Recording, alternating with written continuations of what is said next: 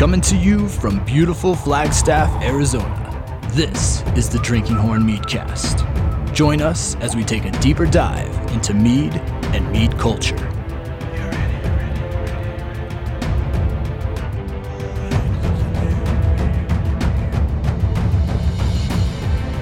Sure. I said, Are you ready to record? Sure.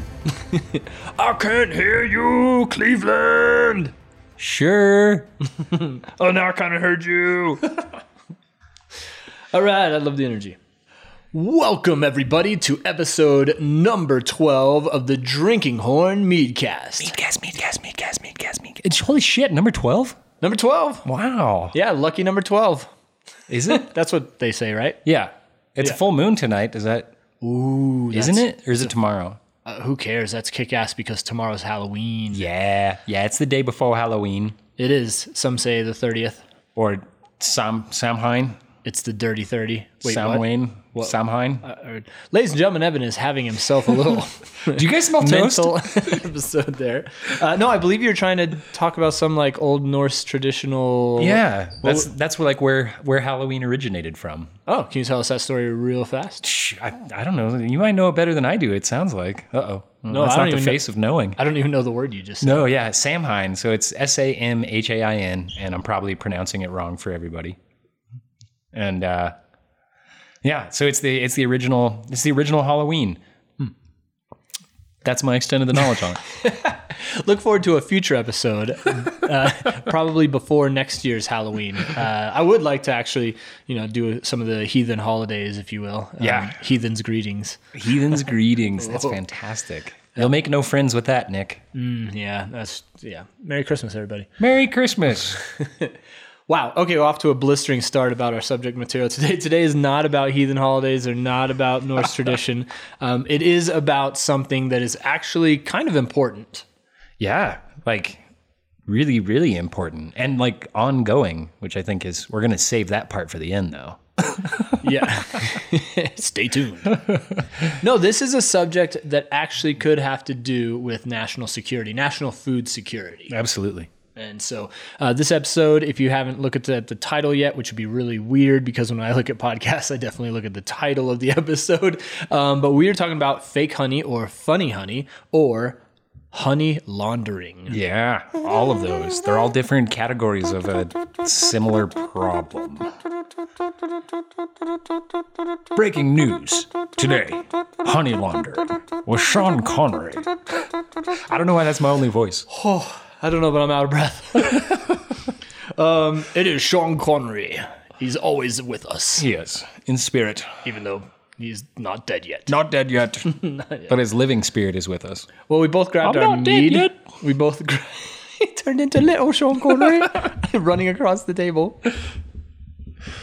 I was thinking of the. uh I know we're off to a wicked Wow! good start. Wow! aren't? Yeah. Just- Either people are laughing their heads off, or we've been turned off of every radio. and no followers. Shit. That's okay. My mom will still listen. That's right. We got our moms. They're still listening.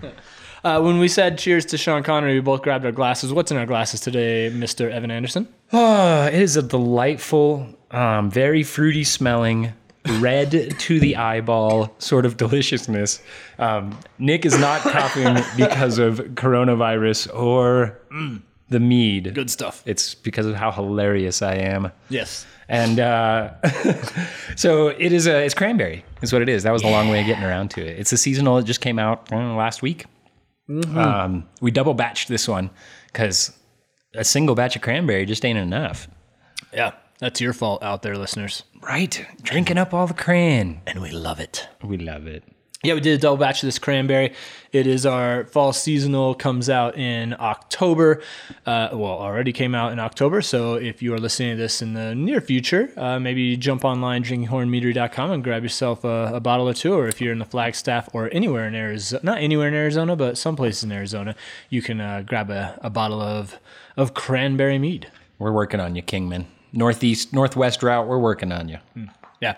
You know, I, and, and shipping, you know, you grab some bottles, have it shipped to you. That could be, you know, nice too. Oh, Yeah. Nice little gift. Get it for you. Get it for somebody else. Give the gift of mead this season. You know what other gift of mead you can only get through shipping or coming to the mead hall? Uh, root beer. You're right. Ding, ding, ding. That's right. I'm a winner. Yeah. I'm a winner. Yeah, root beer. Well, while supply, I'd say while supplies last because There's a half a chance by the time this comes out, root beer's gone. there is, there is. It's it's down to a handful of kegs and a couple dozen cases, and it'll be it'll be gone. Would you say there's a 30% chance that it could be gone?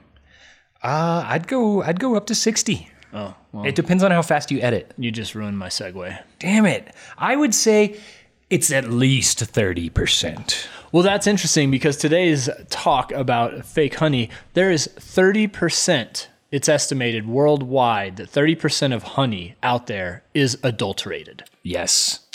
And it can be it can be adulterated in a number of ways. I think when the, the studies that I was looking at, they were saying 33%. When they were talking adulterated, um, they are talking that it is not necessarily 100% real honey. Yeah. That is uh, not the honey laundering, which we'll get into, but this is just straight up either fake honey or they've cut it with something. Um, it, it seems like there's a, a handful of different ways that they do it. It's like it's kind of like a there's an evolutionary arms race going on between people trying to sell fake honey and people trying to catch people selling fake honey, Yeah. and we're losing. Yes, it's an uphill treadmill battle. Um, and you're right. Yeah, eh, people will. We'll talk about this, but yeah, I, I think we'll just leave it at that for right now. An evolutionary arms race of yeah, the bad guys and the good guys in this case. And so yeah, we're going to talk about all these different ways that honey can be adulterated and, and become fake in quotes. Um, and get out to the consumer. Uh, the first thing I wanted to just kind of touch upon is that honey's not alone in, as everybody knows, honey's not the only thing that's faked or counterfeited. No, this honey is only the third most faked food. yeah. Did you, did you see what number one and two were? Did you find that in your studies? in two of the articles I read, they they said that it was the third most faked. Yeah. But they never told me what the other ones were. You found out Milk and olive oil. Milk. What? Oh, yes. You know what? That totally makes. olive makes oil, I totally get it. Like, I totally understand. I'd be curious to know what they use instead of olive oil. They just sell you some palm oil and lie to you. But, uh, but milk. How do you even fake milk?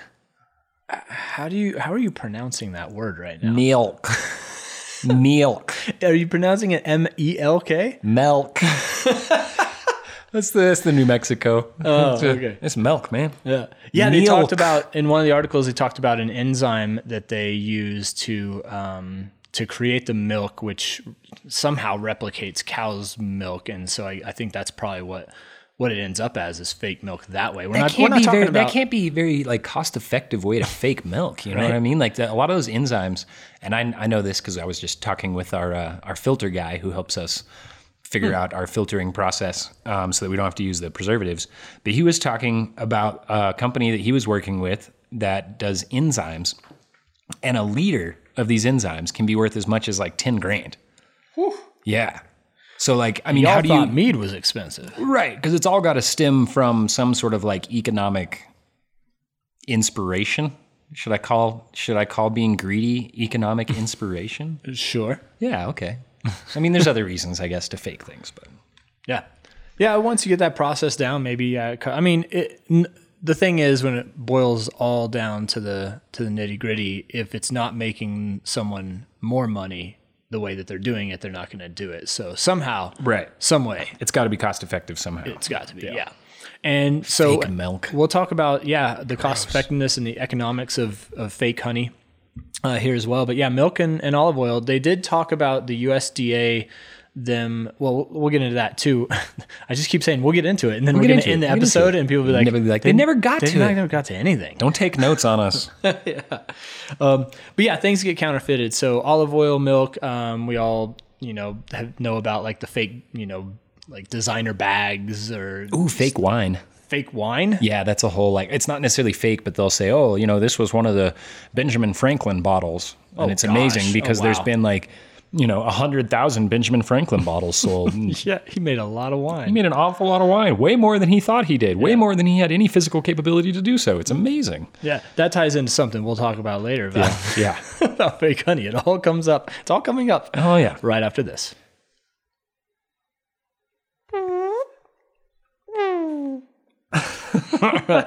uh, we're back. Uh, I don't know who our sponsor was, but hopefully you guys enjoyed that uh, little commercial. Yeah.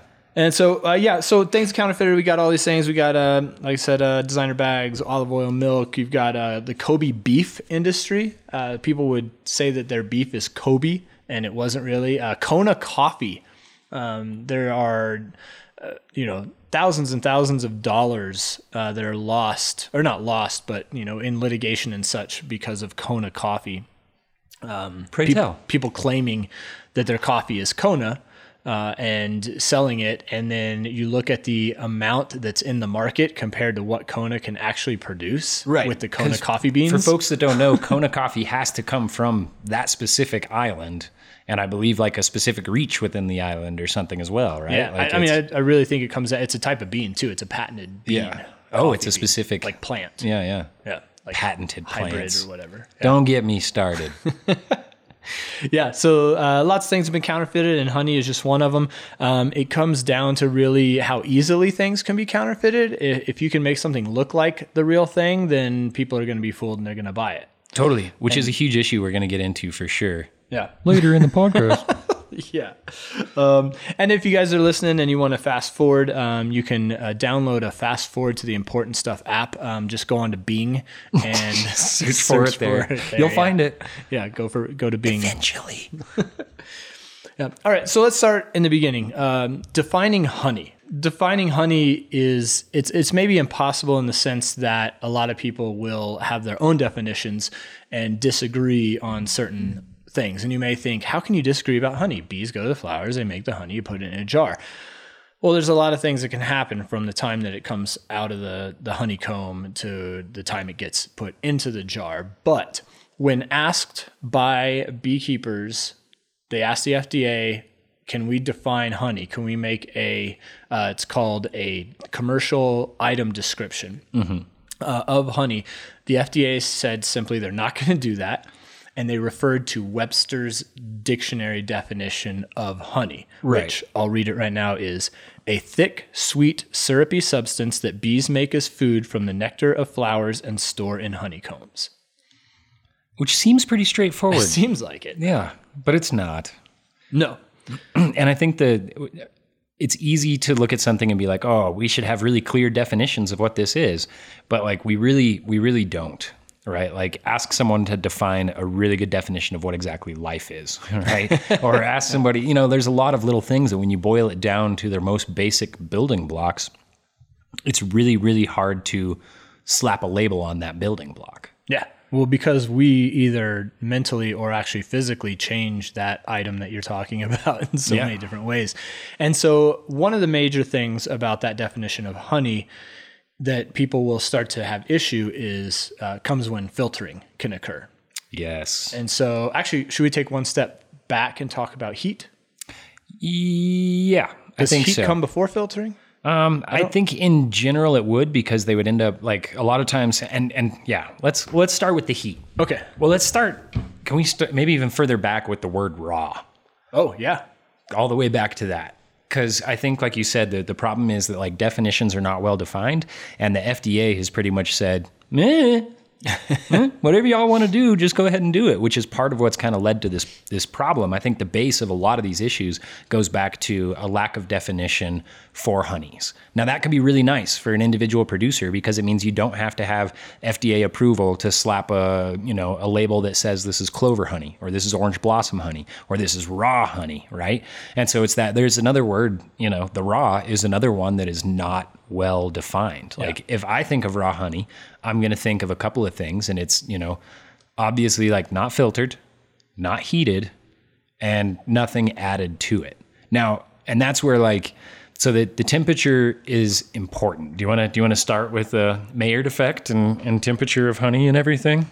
Sure. Yeah. That'd Maillard be reaction? cool. We'll get a little sciencey on it. Maillard, Maillard, Maillard. Maillard, that's a duck. Yeah. Well, it is duck season. I'm excited. Yeah. Yeah. The Maillard reaction. Yeah, which occurs like uh, I mean, I, you were thinking of it mostly in like malt and grain. I was thinking of it in honey, and when I was looking it up, because I didn't even know how to pronounce this word before the research, uh, it was referred to also in like when you cook a meat, like that that browning of the flesh or browning of whatever. It doesn't have to be flesh. It can be it can be sugar. It can be whatever. Is is the Maillard effect? Now, when like a if you like have an old fruit, that would be the same sort of thing, right? Well, it's it's Like when specifically it browns out. we can talk about browning out some other time, another podcast. But uh, the, the the Maillard reaction really is is the chemical change of caramelization, and so it's it's denaturing of certain proteins that do end up releasing sweetness and adding color to Right. it. So I don't know. I don't know about the ripening of fruit if that's a Maillard reaction. It just made me think not of it because it's not not necessarily heat. Yeah, and I'm but pretty you can, sure- you can get the Maillard reaction over time in older honeys though, Oh, okay. without the heat. All right, all right.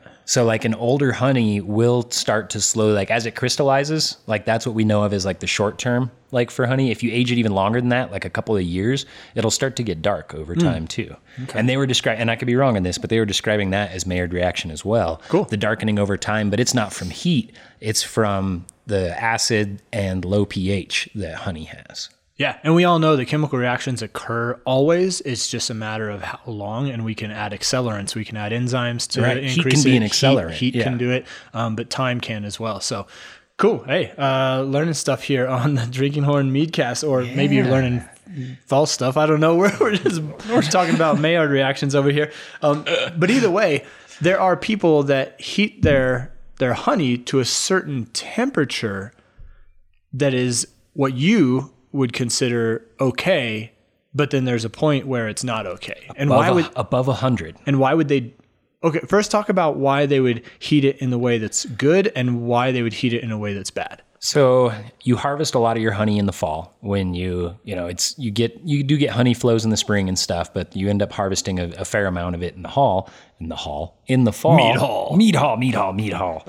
Um, in the fall, I was just thinking about it because of our our our zombie march that we have tonight. Anyway, um, so you would harvest in the fall, and a lot of times, like you would store it in one, you know, you would extract it from the honeycomb, and then you store it in buckets, store it in whatever um, sometimes before you get a chance to deal with it a whole lot. And in the process of getting the honey out of the comb, it helps if that honey is not like 50 degrees, right? So if you harvest a bunch of boxes from your bees and they're sitting there in your garage where they're nearly freezing and you haven't gotten time to get to them or whatever, um, it's impossible to extract if it's that cold.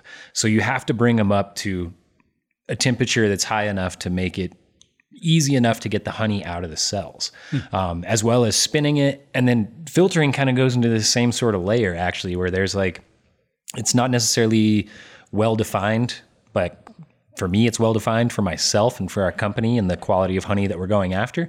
Um, but like, we don't want anything to be filtered. Now, that's not saying like, it does our even our honey does go through it gets heated below 100 and it goes through a very rough filter more of a grate than a filter i would say especially when we're talking about like foods because it's just to collect like you know bee parts and honey or i mean bee parts and wax and and you know wood rocks i mean whatever gets whatever gets stuck in there yeah, you know yeah. what i mean? If you're harvesting a lot of boxes you, Fake eyelashes. yeah yeah we get a lot of those a lot of those. You wouldn't believe how many.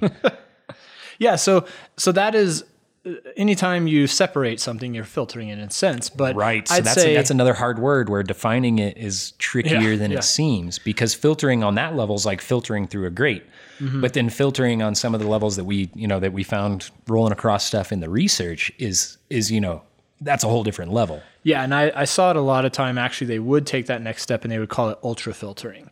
And so I don't know. There could be a definite. I'm sure that the manufacturers and everything has the, have these different definitions, and there's different microns and all that stuff, or like inches. That's what in I would be case. curious about would just be yeah, porosity of it. Yeah, so I'd say no one, no beekeepers, no honey purists. Um, maybe there's a couple guys living in rock caves somewhere who would have a problem with it, but um, with filtering in the sense of removing large debris.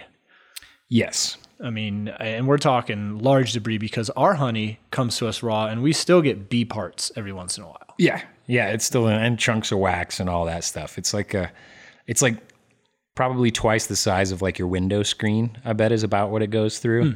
okay. Um I guess it's bigger than that because we still get a lot of big chunks in there and stuff. So. Yeah, so so the, the honey needs to be heated in order to get off of the comb for it to Yeah. be extracted from the Just for viscosity, all viscosity value. And that's about what temperature? If you, I mean, so that's where that's where another one of those hard definitions. But like, I think the general consensus at this point is if it's below hundred, it's still considered raw honey. Okay. which makes sense to me because the honey is going to be deposited, stored, blah blah blah at what 95 degrees is about the running average temperature inside of a beehive. Hmm, so if you're keeping it between 95 and 100, it's not a huge difference. And I think something I don't know, we kind of glanced over it, but part of the reason that the heat is so big of an issue with honey is because of honey's, you know, antiseptic, antibiotic, anti, you know, inflammatory, all of its awesome hipster anti qualities. Um, like they, they, a lot of those come from bacteria that is found in the gut of the honeybee and then ends up in the honey itself. Um, which is also why it stores for so long. And so if you heat it up, you end up killing all those fantastic properties. And all of a sudden, I mean, you cook it to 120 degrees and you have sugar syrup. Like it's, you, I mean, you still have honey, but it's, it's dead. Yeah. It's not living anymore. Whereas honey is a living thing, breathing, I guess, really like damn near, you know, it's, it's raw honey is chocked full of bacteria. Yeah. Chock full of bacteria. Chock full. See that on the outside of a honey. honey You're chocked full of bacteria. I, I think uh, so. We are more bacteria cells than we are human cells. oh my gosh. the, uh, the poop thing. Oh, the poop thing. when you when you take a bowel movement, like it was like between half and three quarters of the weight of your bowel movement is actually like bacteria. Awesome. Yeah, that blew my mind. I was we're just weird donuts filled with bacteria, man. You know what I mean? You know what I mean? We're just yeah, plasma with a hole in the middle. Whoa, it's crazy. So that's one good reason, or, or an okay reason to heat honey is to get it extracted off the comb. Otherwise, it'd be very, very hard to do. Right, which is uh, kind of it's unnatural, you know what I mean? Because you're taking that honey and leaving it somewhere where it would be colder than it would ever naturally be, and then you have to warm it back up. So, just you know, just saying, it's human human intervention. Mm-hmm, absolutely. We want to get that honey though. I want that honey. Yeah. So there's another. So going above 100 degrees, uh, what? Why would someone do that, and what does that do? Well, I mean, you can pasteurize your honey that way for sure. If you're worried about some sort of a contamination risk, which you would only be worried about if you already have crappy honey, basically, because otherwise you don't need to pasteurize it. It should be fine unless you've watered down the honey somewhere along the way, which was some of what people were faking, right? With the fake honey, sometimes it was just watered down, which is like, how can you sell honey? Like if you water it down, and I've bought honey places like from people on street corner kind of stuff, you know, where the honey just like runs inside of this like little jar, like bubble just bottom to top. If you're flipping it, you know what I mean? It's it's moving, and it's like this is not like if I left this out in the sun for a few days, the jar would probably explode because it's fermenting inside of there because they watered their honey down. It, you don't have to water down honey much for it to start fermenting. So yeah, so that's a, a great point there too, and and that can happen with people who have the best intentions. They can have too high of a moisture content in their packaged material.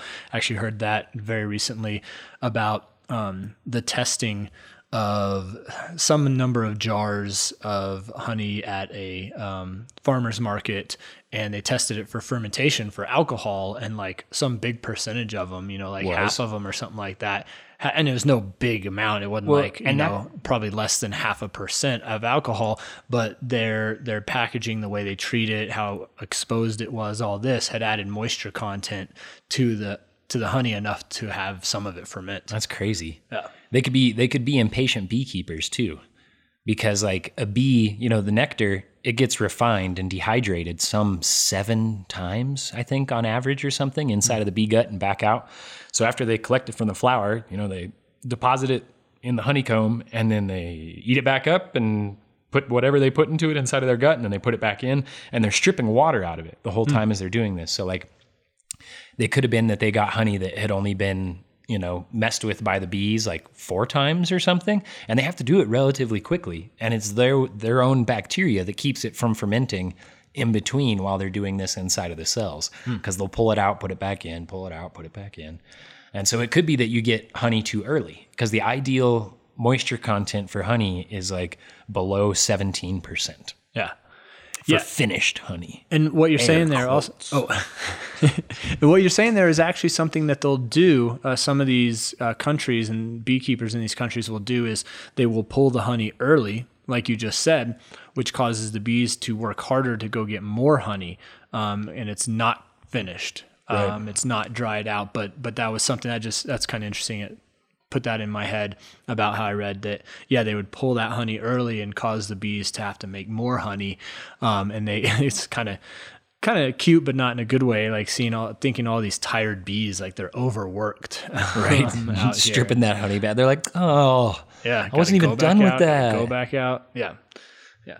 Okay, so um, heating honey. So that's raw. We had a question from a had a question from a viewer, uh, wondering, and, and I think you pretty much answered this. Uh, what's the difference between raw, unfiltered, and oil? Well, and Yeah. what I wanted to get into too is that there is no legal definition of raw from the FDA. okay, You can slap raw on the side of your honey, and nobody is going to be able to do anything to make you take that off because there is no legal definition of it.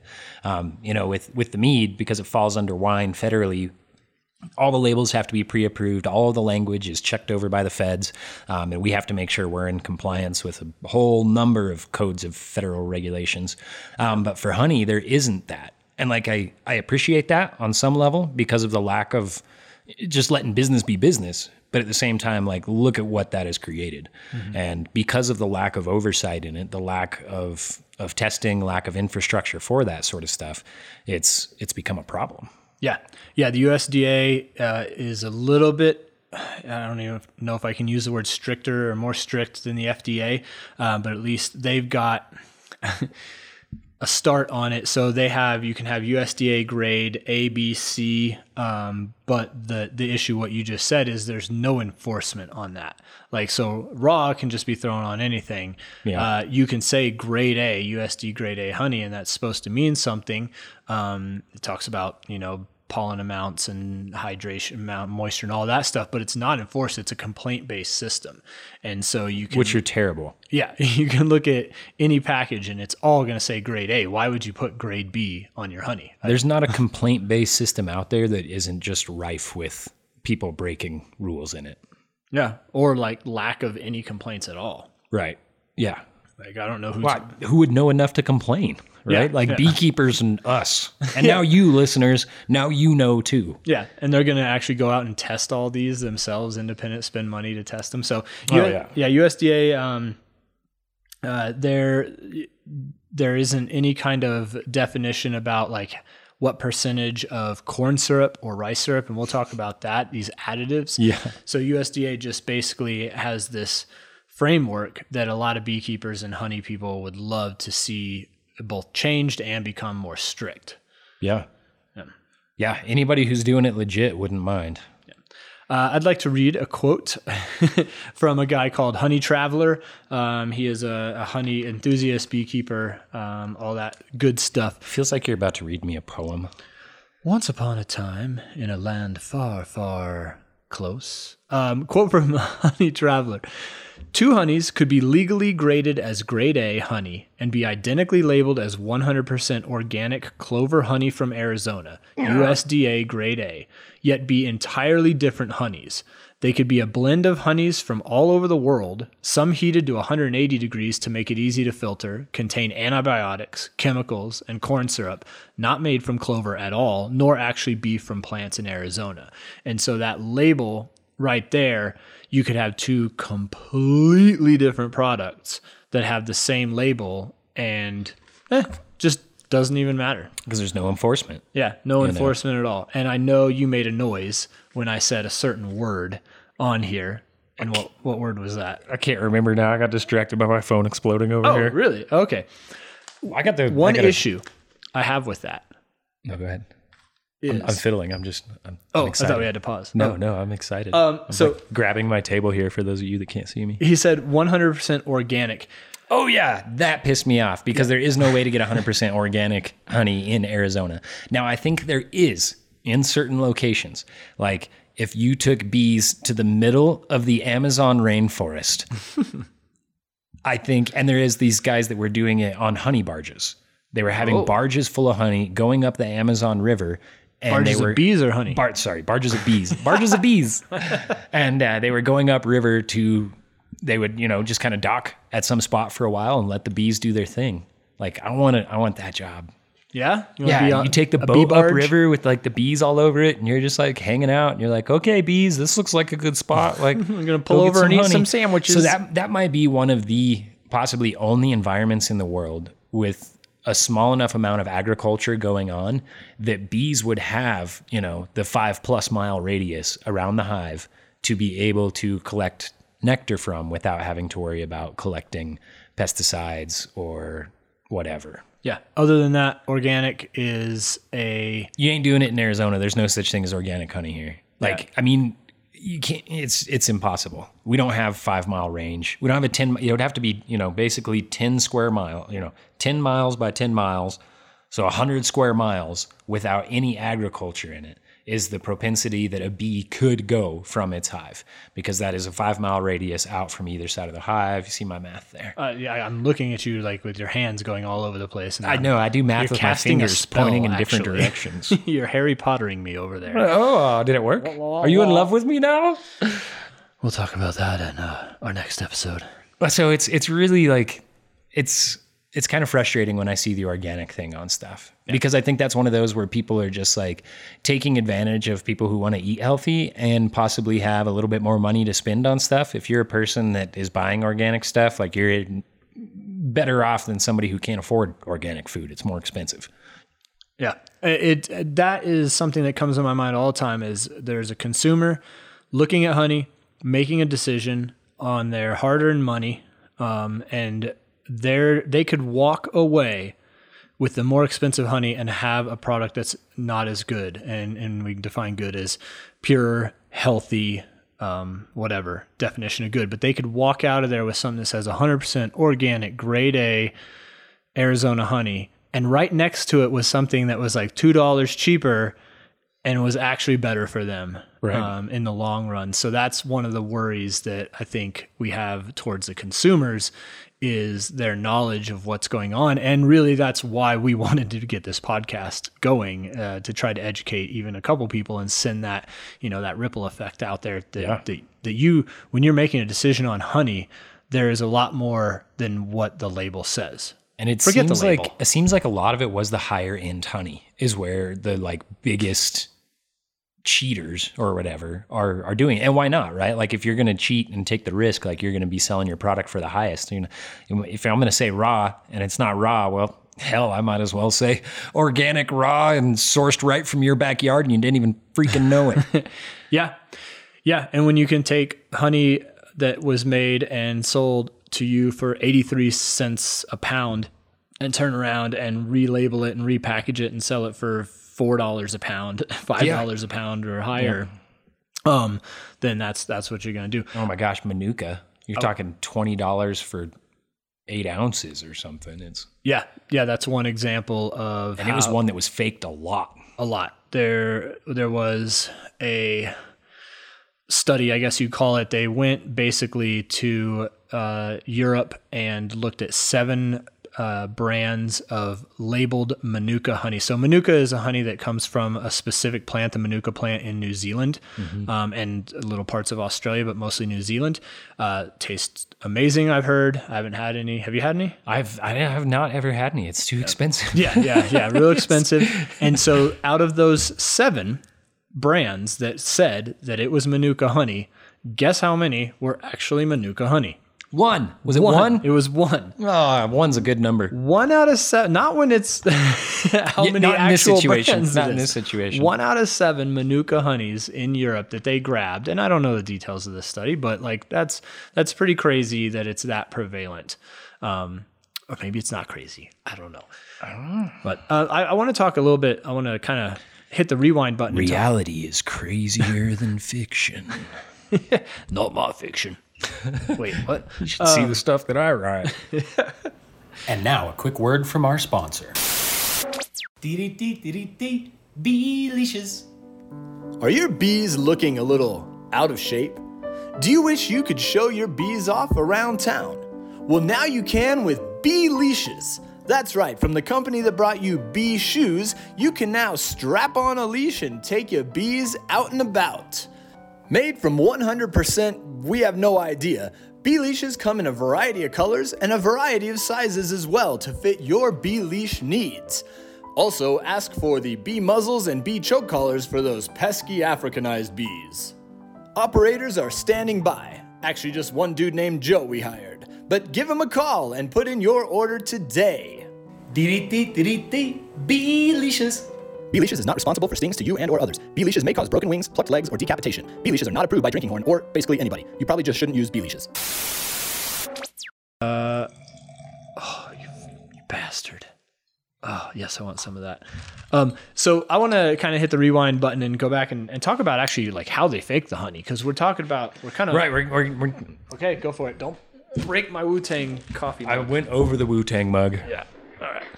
Um, Is yeah, how they fake it? Because that's there's there's a whole number of ways, and it's kind of evolved as the testing capabilities have evolved. And we actually, I want to, we need to go back all the way to the very beginning, talking about what the definition of honey is. And there's a specific word that I feel, and a lot of beekeepers, I'm not a beekeeper, but a lot of beekeepers and honey, you know, national associations and stuff feel like should be included in that definition. And that's the word pollen. And so, Right, because if you notice, it was not in the original definition of it. no, no, it just said, I mean, it really just said a stick, a sticky, syrupy Yeah, you're like, substance. Okay, I found this on my shoe. I Some think a bee I stepped it. in, but it actually fits the definition still. There was a dead bee back there. He must have done that. It's stuck in the gum. Yeah. So to include pollen in the definition would do a lot. And why? Well, pollen is found in raw honey. When bees make honey, they also have, you know, pollen all throughout that. Um, and that pollen came from the plants that they collected the nectar from. And so when you have pollen in your honey, one, whoa, oh, train. Train. Choo choo. My train of thought was uh, taken away there. nice. So uh, pollen, when found in honey, number one has, you know, you can say there's not been enough research and not enough evidence, but like it, in my mind and a lot of people's mind, pollen has some great health benefits. Yes. Amazing health benefits. A lot of these little, you know, micronutrients and um, allergen, you know, defense kind of things. You always hear about eat local honey because it has the local pollen, and your body will then be able to like not be have an allergic reaction, all that good stuff. Um, but also, All goes back to your gut bacteria. yeah, you keep trying to talk about bacteria here. I know. I love them. Why don't you make a bacteria podcast? um, uh, so not only not only pollen, um, but propolis, uh, some other things. You know, it's got like some some peroxides, antibacterial, all this good stuff. Anyway, you can look up. Um, I'll post some articles on on the goodness of pollen. But here's the thing: raw honey has pollen, and if you ultra filter the honey and take that pollen out, you've basically taken the fingerprints off of that honey. Yes. Those countries that are not wanting to get caught. Oh wait, hold on. I got to take one step back. I was going to take another step back too Yeah. So on the filtering and why were they filtering? yes. So hold on. Uh, I'll take a step back. Yes, then you take a step back. Then we'll do the hokey pokey and we'll And you turn yourself around. we'll talk about some other random stuff. So the countries that we're concerned with, the, the country mostly that we're concerned with is China. China, Chinese honey, honey from China, um, has such issues that we that the that Europe, the European Union, just straight up says no, like they don't take it from them. because of a lot of the uh, the hormones and stuff and uh, So yeah, so one of the one of the reasons is they just fuck with it a lot. They they ad- sorry they mess with it a lot. They they filter it. They take out things. They they um, dilute it with uh, rice syrups and, and corn syrups, high fructose corn syrups, uh, beet sugars. Um, yeah, beet sugar was a what big one. you just said was uh, this antibiotic that they will use while they're keeping bees. Just like you look at the antibiotics of cows, you know, the RSBT that they say, like, we don't use this antibiotic or this, Right, they these probably do anyway. Actually, sorry, RSBT is a hormone, not an antibiotic. Anyway, this antibiotic, let me oh, look up what it's called. It's got a cool name. I think it's because I said hormone. I got you into the I got you into the hormone frame of mind. hormones going. They're going. This antibiotic is called chloramphenicol, mm. and it is a powerful antibiotic y- used in Chinese honey that can cause a fatal bone marrow disorder. Nobody wants that. No, it, the U.S. doesn't want that. We ban that. Well, we never even really had it, I don't think, but we ban the use of this antibiotic in any kind of food production. That's pretty impressive because usually the U.S. is like pretty slow to ban things. Like, Yeah, as far as that's concerned. yeah, Um, yeah, so that's another reason. So they take that pollen out. Uh, I, I needed to talk about that. So Chinese honey, if you take the pollen out of the honey, and then you import it into the US and we do our little tests on it, the only real thing, one of the only things we can do with those tests, one of the great things we used to be able to do is we check the pollen. Mm-hmm. And the pollen can tell us what plants it came from. And then when you get, you know, three or four or five or I don't know, 50 different plant pollens and you look at what they are, you can tell exactly where that honey came from. Yeah, we have a pretty big database of what pollens should be located in what honeys from what area. There is a beautiful database built on that. Oh, it's beautiful. It's be- it is to me. If you're a nerdy number guy, it's beautiful. Gorgeous. So that pollen in the definition of real honey um, is something that, that I would love to see because not only is it good for you health wise, but it's a safeguard towards other countries or other entities or places And filtering it down. the word pollen into it, they couldn't bring that stuff into the country even. It wouldn't matter if it came out of Thailand or wherever, you know, that they're sub shipping it through. Yeah. Oh, so yeah, we should talk about that too. Um, but yeah, you're right. Uh, Even if they could though bring it in, then maybe it's graded something different. Great you know, F. like they say, grade.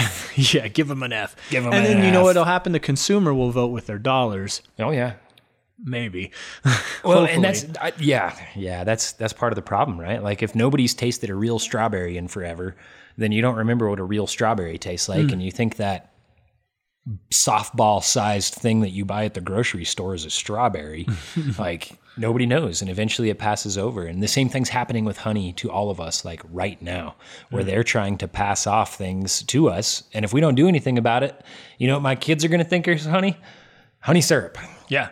Yeah. It's going to be this. Yeah. High fructose corn syrup is going to be what we think honey is. Yeah, with air quotes, air quotes around the honey, or real quotes. Oh my gosh! Yeah. So uh, I just wanted to talk about that definition of pollen and why that's important.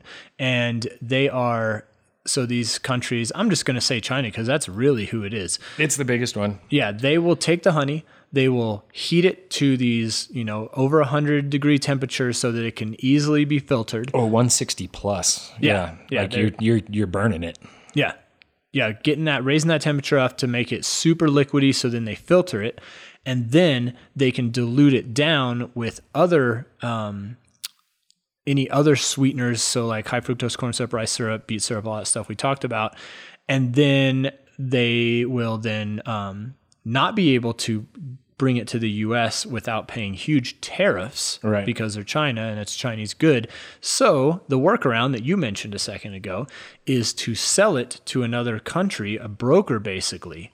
Um, and this is all this is pretty much all done illegally. They send it to that country. That country will then repackage it, sometimes put absolute falsities on customs. Yeah. You know, these these are things these are illegal things that are getting through. And then Customs is a lot more simple than you think it is. Yeah, you think it's like super lockdown kind of stuff. Yeah, there's no like dudes in suits. Yeah. yeah. So they'll take that, they'll they'll send it over to to us, us, US, um, with the label country of origin of say Vietnam or India, um, Right. these countries that we don't have these tariffs on, and then or don't have import bans on, and Because we put huge tariffs on honey back in. Oh, I'm gonna guess the number wrong. It's in the 2000s. It, Yeah. It's relatively. Honeygate. Are you talking about Honeygate? Yeah, yeah. 2013. Uh, oh, before that. It was even before. I think that. it was. Oh, when it was Honeygate, I was just looking at it. Well, so so part of the, the filtering, they will strip out both the pollen as well as you know whatever sort of antibiotics or everything else that's in there. The original purpose of the filtering, I believe, was to strip out all of those antibiotics and all of the other little bits that are in there. Um, and then it once we were able to start identifying honey by the pollen that is within it. Um, then they started refining that filtering further to make sure that they were stripping out all of the pollen and everything else and removing the fingerprints off that honey. Here's what's wild. Some of them then will then put the fingerprints back in. They'll take pollen Yes. from another region and add it in there so that it will be detected as coming from, say, India, even though it wasn't. They just threw in some, a li- just enough of their honey um, to make it seem like it came from that area. Or even doing that with the corn syrup, you know, with straight up corn syrup and adding pollen to it. You know, getting the right color and then adding pollen to it, getting right color and viscosity and then adding pollen to it and saying, no, this is honey. No, totally honey. Yeah. Yo, bro, this is totally honey. They they do have uh, the NMR. I don't know if we want to get into like the testing of some of this stuff quite yet. Sure. Um, so this is like one of the newest testing methods. It's being used for like the last five years or so, and it's called NMR, and it is nuclear magnetic resonance imaging.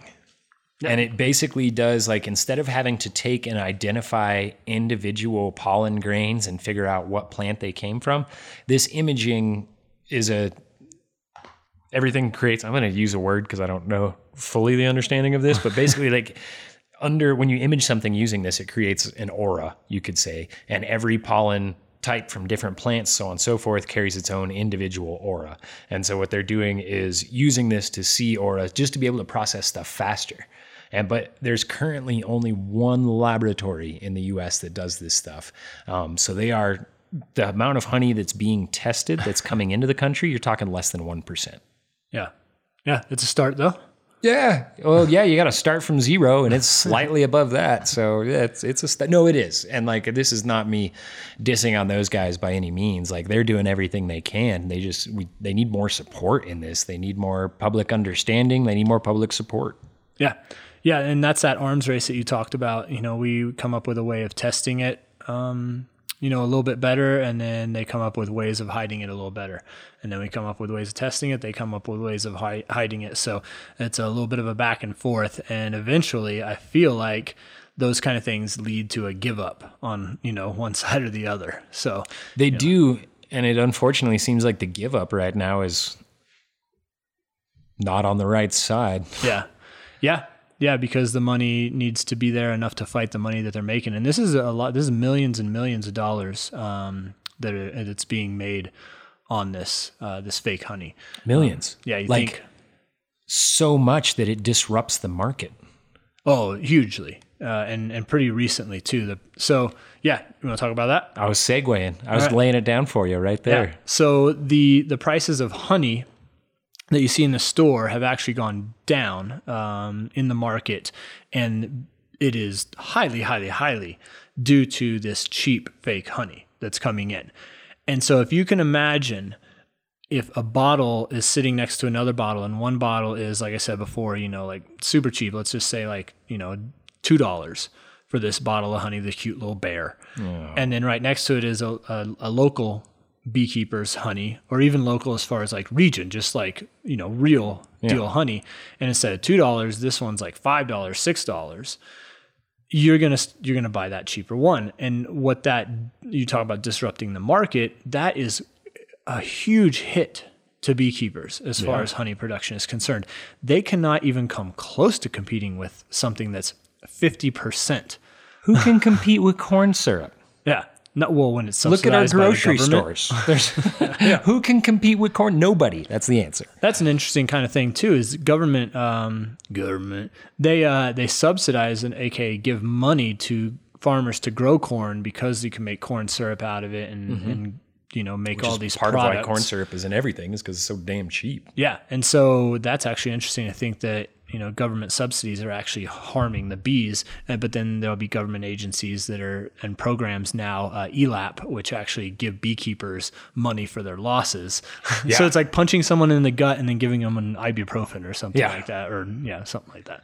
All on your tax dollar. yeah So this this market is definitely disrupted. Beekeepers, in fact, last year, um, it was either last year or 2018, 2018, 2019. passed a threshold to where they are now making more money on their pollinating services than they are on their honey. It it accompanied at the same time when that was going over. The winter after that is when we lost 40% of commercial beehives due to colony collapse Yeah. So that's a, a big hit on on just on a big hit. on a big hit on a big hit. Yeah, yeah. Take the bee numbers down, um, work harder, and now your honey is uh, you had you have to sell it to the store or to the packager um, for less than it costs you to make it. which is crazy, right? Like the sucks. fact that yeah, and that's that's always been like a goal of drinking horn is like we want to see honey worth its money, right?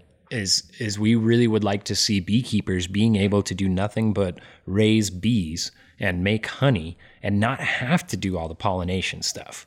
You know not being forced into it. A lot of times with with small business you're forced to pivot and move if you want to keep your business alive. And as with any small business like you know you have to to increase revenue or just to keep the same revenue you got you have to pivot sometimes and make changes with it. And we would love to you know bees are an, absolutely vital pollinator but we would love to see honey be worth its money just just all by itself. We would love to see that change back because it, it's a healthy change Yeah, and, and it's an addition. It's not like it's not like there's hundred percent water in a bucket and fifty percent of it. It's not like it shifted 40, 60.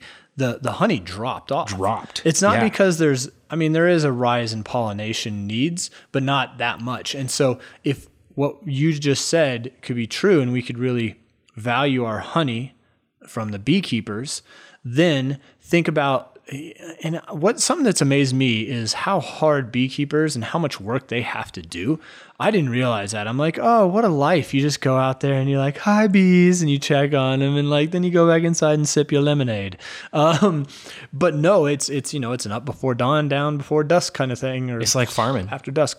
yeah it's it's a hard now- it's a hard hard living And now it's load up your bees and drive them across sometimes multiple, multiple states, or take a huge hit and hire a freight company. But how amazing would it be if we valued the honey from those beekeepers where that pressure wasn't on them to where they had to all of a sudden leave their family for, you know, a month, two months to do this drive, to take their bees, to, you know, Well, and do the- this hustle. and the health of the bees, right? As you bring all these bees from all over the place all together and they're sharing, you know, bacteria, they're sharing flowers together. They don't even know that other bee. He's in there in the flower with them. They're rubbing up against them. They're picking up his mites. They're picking up, you know, whatever else is on that bee, right? And then they're bringing it back to their hive. Like if they're spreading those things around, it, that's even worse for the bees, right? So then you're you're basically like I I think everybody can understand that now more than ever, where more interaction means more spread of disease. It's it's super basic, super basic. yeah, we know that now for sure. Yeah, I most of us. Yeah, so it's it, it is the health of the bees as well. We've seen bees that go to the uh, almond, um, the almond trees down in uh, California come back with some some issues with uh, with um, you know other, diseases or or like kind of worn out kind of syndromes. I think. Yeah, that's that's always what what Dennis has said. Um, that's our beekeeper, and he's uh he always says that they come back from there just haggard, Yeah. basically. Like you know, I mean, it's a long trip, and you're going out there and you're moving them all around, and like. Yeah, we don't bees know- are like us. We don't like to be like moved around against our will. No, think about the it. vibrations of that trip might be doing. I don't know. Oh my I- gosh, who knows? yeah. But yeah, so um, yeah, so it was just crazy to me that the last uh, year or two, beekeepers are now making more money on pollinating services than honey, and yeah, like to to see that change. Yeah. And I think, you know, making that change is going to be implementing more systems to be able to catch this kind of stuff. Um, I think one of the biggest things with the faked honey was like, it's so hard to tell where it actually came from as far as just looking at the label on the bottle and it says made in USA. It doesn't mean anything. It Yeah. really doesn't. Like, I hate to say that, but like, unless you know your beekeeper, you cannot trust that bottle to be truthful about anything that it's saying. Yeah, That's the bottom line of it. Is like unless you know the beekeeper, you cannot trust that bottle. yeah, and I think that is the bottom line. And Buy local. If there yeah well man you just right where i wanted to go with this Crushed. um if you is there any any other specifics you want to talk about before, until we tell people what they can do Yeah, I- I think there's just a few that like I, I just kind of wanted to point out. I have just a few like specifics. Um, and I do want to. I think we need to go over Honeygate. Actually, you want to hit Honeygate first, and then I'll hit. I'll, hit, I'll hit February 2013. Um you do honeygate because i don't know really anything about it Damn it! I was really hoping you looked up more on that because I honestly don't know a whole lot about it either. Um, one of the the instances that I found just of one of the earlier ones, not not as early as that, but it was February 2013. Uh, the Justice Department charged two honey importers.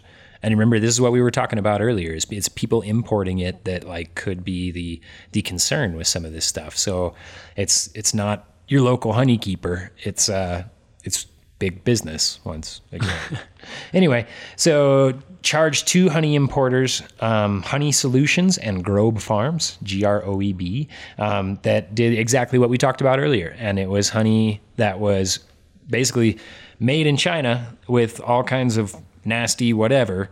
And then shipped into, I think, at least four different countries, Thailand being one of them, um, and then shipped into the US. And that was done primarily to avoid tariffs.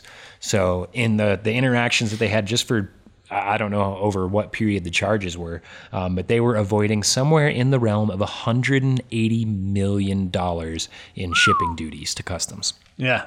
Yeah. That'll, 200 that'll million, just a little, just a little penny. Yeah. Yeah. Pretty little penny to uh to to avoid. Small loan of 200 million dollars. Yeah. Yeah, Honeygate. yeah. And that and that's it's still going on. Like that's the thing is like Yeah, that- it's like, oh well let's it's such a big deal, we'll call it Honeygate, but yet it's still It's- happening. I don't know why we call everything gate. Like I, I understand the initial reference and everything, but like for real, We once had 40 something years uh, later. back in the brewery called Burrito Gate. uh oh. Oh no, no, I'm sorry. It was Taco Gate. You're not allowed to talk about that in public though, right? No, I can't taco Yeah. about it. Yeah. Oh, that's funny. But yeah. it's. I mean, it's it's Big huge. business. big business, big money. Mm-hmm. I mean, uh, the it just runs deep, and you can kind of see how this is sort of this like circle of a problem, right? And and it's crazy because with all of this, with the increase in fake honey. It's becoming more and more prevalent, unfortunately, over time. We're also seeing a huge increase in people wanting to buy honey, right? So the, the, the whole honey industry in the last four years has gone up some 50% or something like that, mostly due to Drinking Horn buying up all the honey. uh, but like, I mean, it's gone up a huge amount, you know? And instead of it just helping produce more bees, produce more beekeepers, produce more local jobs, it's people getting in on the game that are faking honey. God, that sucks. Yeah. Hey, buy this product, use this product. It's really healthy and it's helping save the bees are in trouble. Oh, I'm doing good. Let me grab this little bear. And like you just don't know that No. it's actually saying like, man, try this new health elixir. It's called high fructose corn syrup. You're Right. like, what? and it's and there's no you know really- regulation by oh. complaint only and it's just such a frustrating problem and that's what we're hoping like this podcast does though is it gets Yeah. it out to people and people start learning about this people start complaining about it it takes people doing stuff to make changes You're taking away my outro, Evan. oh zing sorry no we can we can edit that to the end No, no, no. Um, copy yeah, paste no, it's absolutely true. It does. It does. It just grinds me, and yeah, I want people to hear this and start to be interested enough to click on the links that I've got all up on the the show notes. Um, I've got videos up there. I've got uh, um, an article, a great article that actually I used a lot by Larry Olmsted. Uh, he wrote a book called Real Food, Fake Food, and he was generous enough to put basically the entire excerpt from his book about the honeybees, uh, the fake honey, onto um, a Forbes article. So I've got that linked up. So hopefully this discussion will have you right now if you're by your computer, not if you're in your car um, driving or anything like that. But Be uh, safe, folks. Yeah, click some of these links and, and learn about it. Yeah. It's a it's a quote that I got from you, and maybe it's yours. You can take full credit. Why not? Sure. Um, was t- something about like eat eat real food, basically. Yeah, uh, it's probably. I'd love to take credit for for the quote that I'm about to say, but it's Michael Pollan. Yeah, um, yeah, you're right. uh, Eat food, um, not too much, or crap. Eat food, mostly plants, not too much. And the eat food is very important. It's talking about like what food Like is. real food. real food, because a lot of stuff that we eat, well, I mean that some of us eat, me included, is not really food. It's edible food-like substances. Dude, you and I just chowed down some fast food burgers. Like No, we didn't. Why are you calling me out like that, bro? I just ate an organic spinach salad with uh, almonds and cranberries. Hey man, I can't always eat organic, but if it comes to honey, you know, you got to draw your boundaries. Yeah, yeah. Uh, oh, you just said organic. Oh. Um. So yeah, eat food. Uh, most plants, not too much, but yeah, it comes down to to real food. Um, the high fructose corn syrup is a problem. Blah blah blah. Yeah, yeah. Fake honey, funny honey, honey Honey, laundering. honey. So, anything else on your your list over there you want to delve into? Um, I don't know if we covered the part in the we, we talked about how you can you know you can physically see pollen being from a different location than the honey says it's from. Um, chemically, you can pick up you can use tests that will pick up the antibiotics or whatever else pesticides a lot of times in a lot of honeys. Um, and then the uh, but picking up the heat, we talked about it and why heating is bad and and how it's done and why it's also a moderate amount of heat is essential in beekeeping. Um, but it produces a very specific compound and that's what's measured to measure like you can measure it in the age of honey did we all were we off air when we were talking about that or was that on The Maillard We- reactions? yeah yeah It was the beginning of this episode. okay okay just but the uh, the whole like Try aging- cranberry mead. yeah shoot it's It'll make good for a lovely evening. it's good stuff we think. I kind of remember it as being a good evening We uh, we did, but you didn't actually mention that part right there about it producing a certain chemical that can be detected. Right. And so that's what it does, whether it's like acid over time or whether it's heat Yeah, or whether it's like, yeah, that'll, that'll leave some remnants. um, but like it produces what's called an HMF and it's a Oh, 5 yes. hydroxy methyl furfural. Yeah, Hermesphera. Yeah. Hydroxy methyl furfural. HMF in my family is Her Majesty female. And, Oh. yeah. Yeah. Well, all, all praise the queen. Yes. God save the queen. Uh, let's do both. Yeah. Uh, praise, so- save, something like that. Yeah, so HMF uh, is a chemical uh, in heating or aging um, Yes. that can be found in honey. That And that's what they Oh, measure. Just because we we talked about what they measure with a lot of these other things, but like it was a question that I had personally of like, well, how the heck do you measure if it's been heated or not? Yeah, So, yeah, because it's not still hot when you test it. oh yeah, yeah, it could be heated then cool back down. You don't know. So that actually reminds me of a this is this is bonus material. Um, Bonus. this is crazy. Last year's 2019 Stop listening right now if you haven't paid for drinking horn meadcast extras. Here's me waiting for the check. I, don't know I what think that they're all in. Like. They're all oh, in. cool. Okay, yeah, all zero of them. Um, it really, really, really reminded me of something that was really, really, really interesting to me. Um, Really? really. Uh, last year at the um, International um, Honey Awards, they actually started testing the honey entries. Oh no. Yeah. 45% of the entries into the International Honey Awards uh, is called something like that. 45% of them were disqualified because of adulterations. Which could be which could be heat, which could be Pesticides. antibiotics, could be pesticides, could be corn syrup, could be Yeah. Faking origins, So- could be but, Yeah, a plethora of things. You're talking a competition. That would be like like what's the what's the beer version of the the Mazer Fest? The Yeah, the uh, Great, Great American, Beer yeah, Festival. GABF. And it would be like if you tested the beers at Great American Beer Festival and 45% weren't even freaking beer. No, or it was like Coors Light with with like some Yeah. other additive added to it. Adulterated adulterated Coors. Yeah, yeah, crazy. Forty five percent. Now get this. They're fooling all of us. They took- like right now, like go to the grocery store, Yeah. buy honey. Yeah. There's like a 50-50 chance that you're getting duped. There is uh, in Amer in the U.S. It's close to a seventy percent. Some, excuse me, some studies, and, and, you know I think the numbers fluctuate from thirty to seventy, which is a sample- ridiculous sample fluctuation. size. Yeah, Sample size. But some studies saw seventy percent of honey in the U.S. market is adulterated. So this honey, I want to get back to this honey competition. The- they put it out there that they didn't announce who it was. You know who got. Well, I mean, a lot of people already knew. Like if you see them walking out with their heads down, they got disqualified or whatever. Smear Um, 'em. They yes, well they didn't. What they did is they said anyone who got disqualified could contact them for the reason that they got disqualified. There was a guy on a forum that knew. There's a guy that knew a guy that knew a guy whose dog yeah. once was pet by a guy. Uh, um, Who's no, taxi driver's cousin? smelled like this one guy. oh yeah, Oh God! Um, but uh, there was something something aware, around.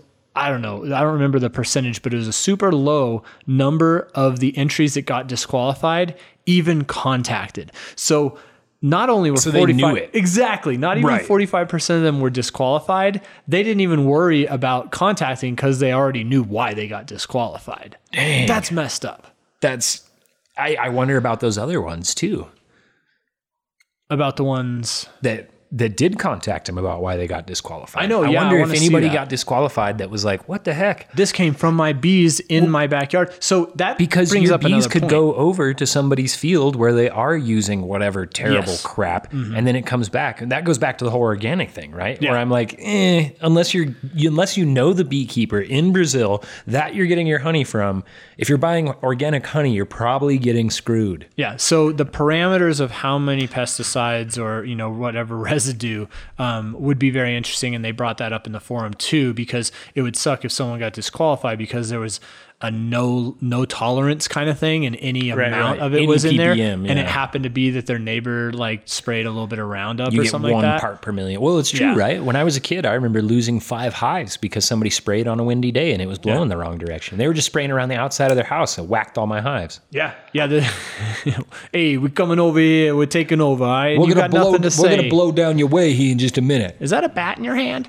Um, oh, it's Bat Week, or it was Bat Week. Oh yeah, not that kind of bat though. No, no, the, The squeaky flying kind. mammal. Yeah. the only true flying mammal. You want so, to make a podcast about vampire bats? I'm just saying. uh, oh, there already is one.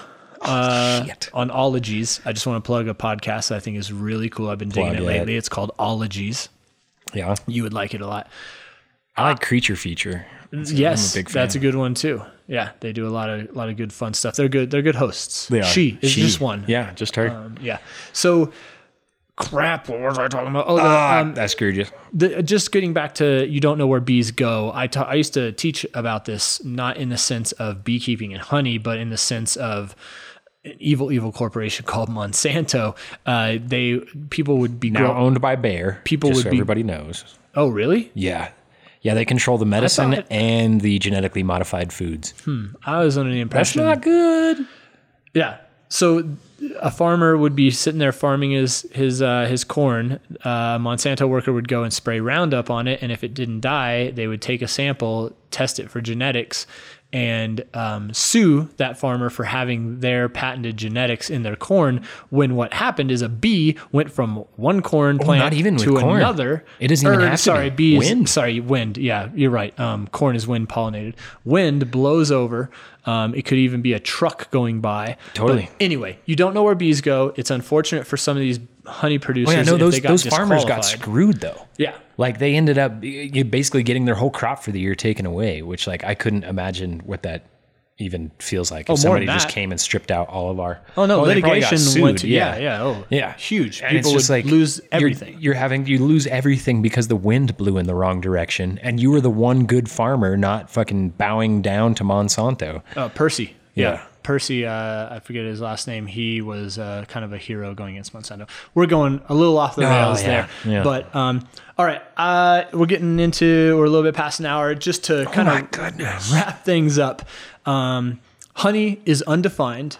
And so that is an issue that we think needs to be dealt with um, a little more strict, defining honey. One of those big parameters that we want to see changed is the inclusion of pollen. Because pollen can become a fingerprint to tell you where uh, specifically what region what country that honey came from. And therefore we can put stricter bans and tariffs on the honey coming in. And it ain't a fix all, but it's a good step in the right direction. absolutely. Yeah. And we'll talk about the directions that, that we would like to see you you take um, as a listener so these other countries china mostly has gotten tariffs put against them and complete bans on their honey products. so they will heat it up to high high temperatures killing nutrients but allowing them to filter it so much that they can then take out those fingerprints add anything from rice to beet sugars And to high take out all the fructose corn syrup take out all the good properties um, and then dilute it down with any kind of other sweetener and sell it to a broker in another country illegally and have that broker package it and tell customs it's sometimes they even put on the packaging or on the, the freight that it's molasses. And so completely lie to customs and then package and sell it to the us market for like under a dollar per pound which is preposterous. It's crazy. and so that will knock that market price so far down that now beekeepers are making more on their pollinating services than their honey. And some will suffer so much that they will probably have to go out of business. This now hurts consumers in two different ways. Number one, well, three different ways. Number one, you're getting duped, like Yeah, you're just you straight up getting lied to. lied to. Number two, you're losing the nutritional value that makes honey great in the first place. A lot of Might times, might as well just suck on a sugar cube. exactly, you might as well. Or I think a sugar cube's even better than the high fructose corn syrup that Oh, they're yeah. using. You At might as well just be adding that's Coca Cola to Low your, fructose. yeah. so, oh man, that's something we should talk about too is the chemical and the science of honey. Um, but number three, you're also potentially getting antibiotics that could be not just harmful, but in some cases fatal. Yeah. Fatal bone marrow disease. So, all of this comes to you asking, what the hell can I do? Well, you said it in bold caps earlier. The number one thing to do is to buy local. Buy local. Know, Know your know your- your honey keeper. There you go. Say that one more time. Know your honey keeper. Yeah, I said honey keeper instead of beekeeper or honey new- producer. I'm combining them all. New thing. Yeah, but know your beekeeper. I think that's that's the best way. If you want to go about getting really good, high quality honey, buy it from your local beekeeper. And you can find that sometimes on the shelves, but sometimes at farmers market. Just ask. I guarantee you, you ask at, le- at, Shoot, at you most. probably Craigslist that. I bet. yeah, yeah. Uh, you got it. Yeah. Be. May, I mean, yeah. be be be discerning. You know. Yeah. I mean, it's not bad, honestly. Like if you're really going to be looking for high quality honey, there's nothing wrong with, with asking a beekeeper a whole lot of questions, seeing if you could go see the hives. Like mm-hmm. if I mean, it's it's not unreasonable. Yeah, because people will package them in say and say this is Arizona honey, and they'll sell it to you, and they haven't even seen a bee. And there is no legal grounds for them having to actually have that honey from Arizona when they say it's from Arizona. Yeah. So ask at, at at most two or three people, and you'll find some honey in your area that is guaranteed to be actual, real, uh, raw, unfiltered, good for you honey. The next step, some people may be saying, "Well, Evan and Nick, I already do that. What other steps can I take?" Um, listening to this podcast.